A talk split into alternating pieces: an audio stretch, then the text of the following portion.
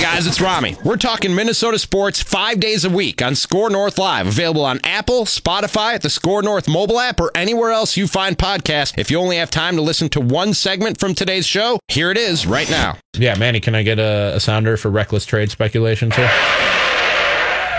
Reckless You're speculation. looking for reckless trade speculation. I'm gonna have to. Uh, That's all right. do That, one up. that will do. Um, Mookie Betts is there for the taking, Derek Wetmore. It appears that they're going to try their damnedest to trade this guy after JD Martinez exercised his player option for this year. They don't want to go into the luxury tax, and many, many people around Major League Baseball are saying that the Red Sox are motivated to move Mookie Betts. Now, you'd love to have a Mookie Betts, right? But there are two catches. One, he's a free agent after the 2020 season, and two, it's probably going to take a lot to get him. At least that's what I thought before reading this article from somebody who owns the reckless trade speculation Yes. brand almost as well as we do here at Score North, Jim Just Bowden. about. Yeah, we play off each other well. Jim Bowden of The Athletic, he pointed out, he talked about the most recent trade of a guy anywhere near the stratosphere of Mookie Betts. And this guy probably isn't on that level, but close. Paul Goldschmidt, who was traded from the Diamondbacks to the Cardinals last year. And what they gave up in that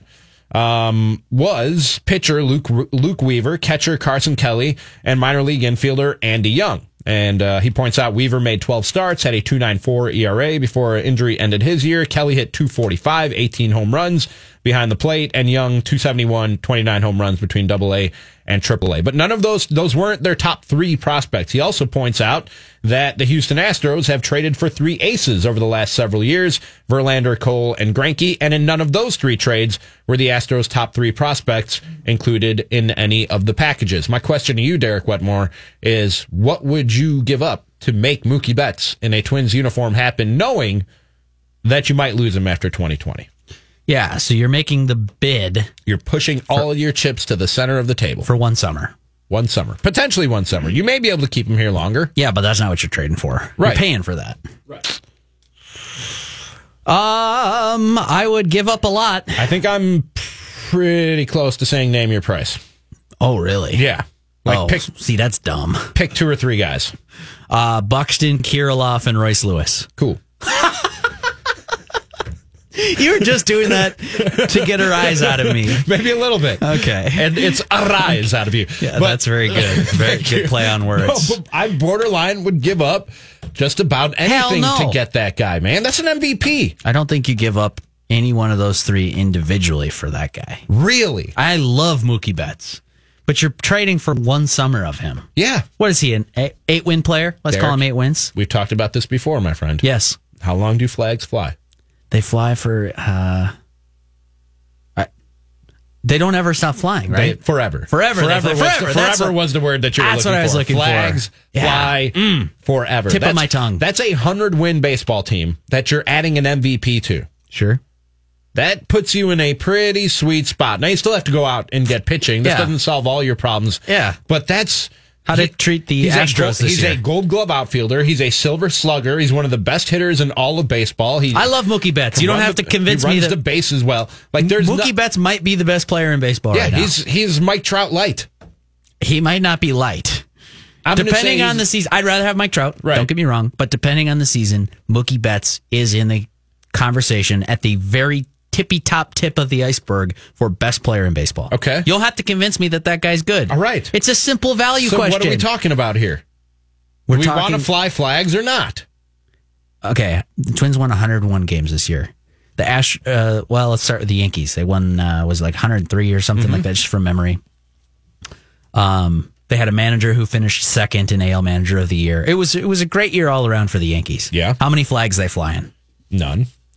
The Houston Astros Nothing is guaranteed. I understand. sitting at the center of their latest cheating scandal as the New England Patriots of Major League Baseball. won 107 games this year. How many flags they flying? None. Okay. I won't go down this list. My point is the goal is not to win as many games as you can once and hope it pays off. The goal is to Mookie have Betts as improves many your chances to win a World Series. by what percent?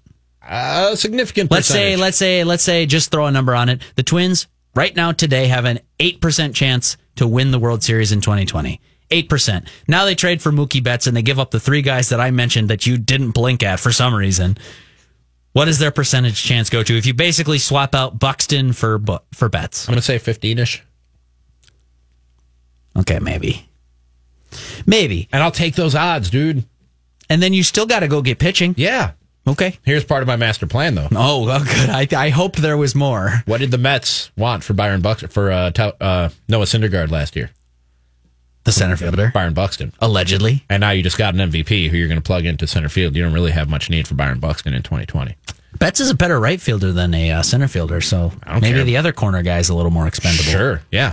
Put Max Kepler in center. I don't care, dude. You have Mookie Betts. Yeah. Like, I don't. I don't care. So go ahead and trade Byron Buxton or Eddie Rosario or hell both for Noah Syndergaard, and you're you got that pitcher that you need, and you bring back Jake Odorizzi. Now you have Barrio, Syndergaard, and Odorizzi, All right. and the MVP is in the outfield. Mookie Betts. All right. I would do just about anything to make this happen, and then we can talk about the contract when he gets here. So yesterday we were talking on the Twins show, and I said, "Oh boy, I've got some hot takes for you coming up," because you said the Twins outfield was set, and this was going to be one of them. Make an aggressive move for Mookie Betts if the Red Sox are dumb enough to try to get rid of him right now, which I think they are. And look, Heim Bloom knows more about baseball than I do. Much smarter human in general than me. But if I'm looking at this thing from outer space and saying, hey, so you're trying to get worse, but a little more affordable? Oh, okay. That's dumb Yeah. just in plain broad brush strokes, simple terms, it is a dumb thing to do, but the Red Sox are Dude, I'd probably be going to do it. Pissed off if I'm a Red Sox fan right Oh, now. Mm-hmm. so mad. Right. You fired the Well, guy I'm who won the usually- World Series I'm usually pissed off if I'm a Red Sox fan just so because I'm that in you Boston. can save money. the streets are messed up and It's just the nature of Boston people. You're just angry. yeah, you really feel for Boston sports fans over the last 20 years, They're don't you? still angry. Well, I, I would be especially ticked off out there because the whole reason why they're trying to trade him is because, like you said, Derek, they're trying to save money. And the whole reason, the whole reason why they're saving money or they're trying to save money is because they went out and s- gave Chris Sale a huge contract and gave David Price a huge contract. yeah, they, And- they did a Dave Dombrowski rebuild. yeah. Go spend a bunch of money on good players and hope it pays off, and it And paid now, off. and now the guy that they should be paying and giving money to, and they're trying to trade him away. I you look, I think the world of Mookie Betts, and I think that the Twins would be a better team with him, obviously. But like this, so this was going to be one of my hot takes, and you've just, I mean, set it on fire and dumped what a I do. gallon of gasoline on top What of I it. do. There is such a thing as a dumb win now trade, and I think there there is a lot of room for this. I, in fact. I wouldn't be surprised if some team does make a dumb win now trade for Mookie Betts. And I don't think that the comparison for Paul Goldschmidt has really that much to do with this. Or the comparison for trading for Justin Verlander, it's, it's apples to apricots. There's, it's just completely unrelated trades. Goldschmidt is.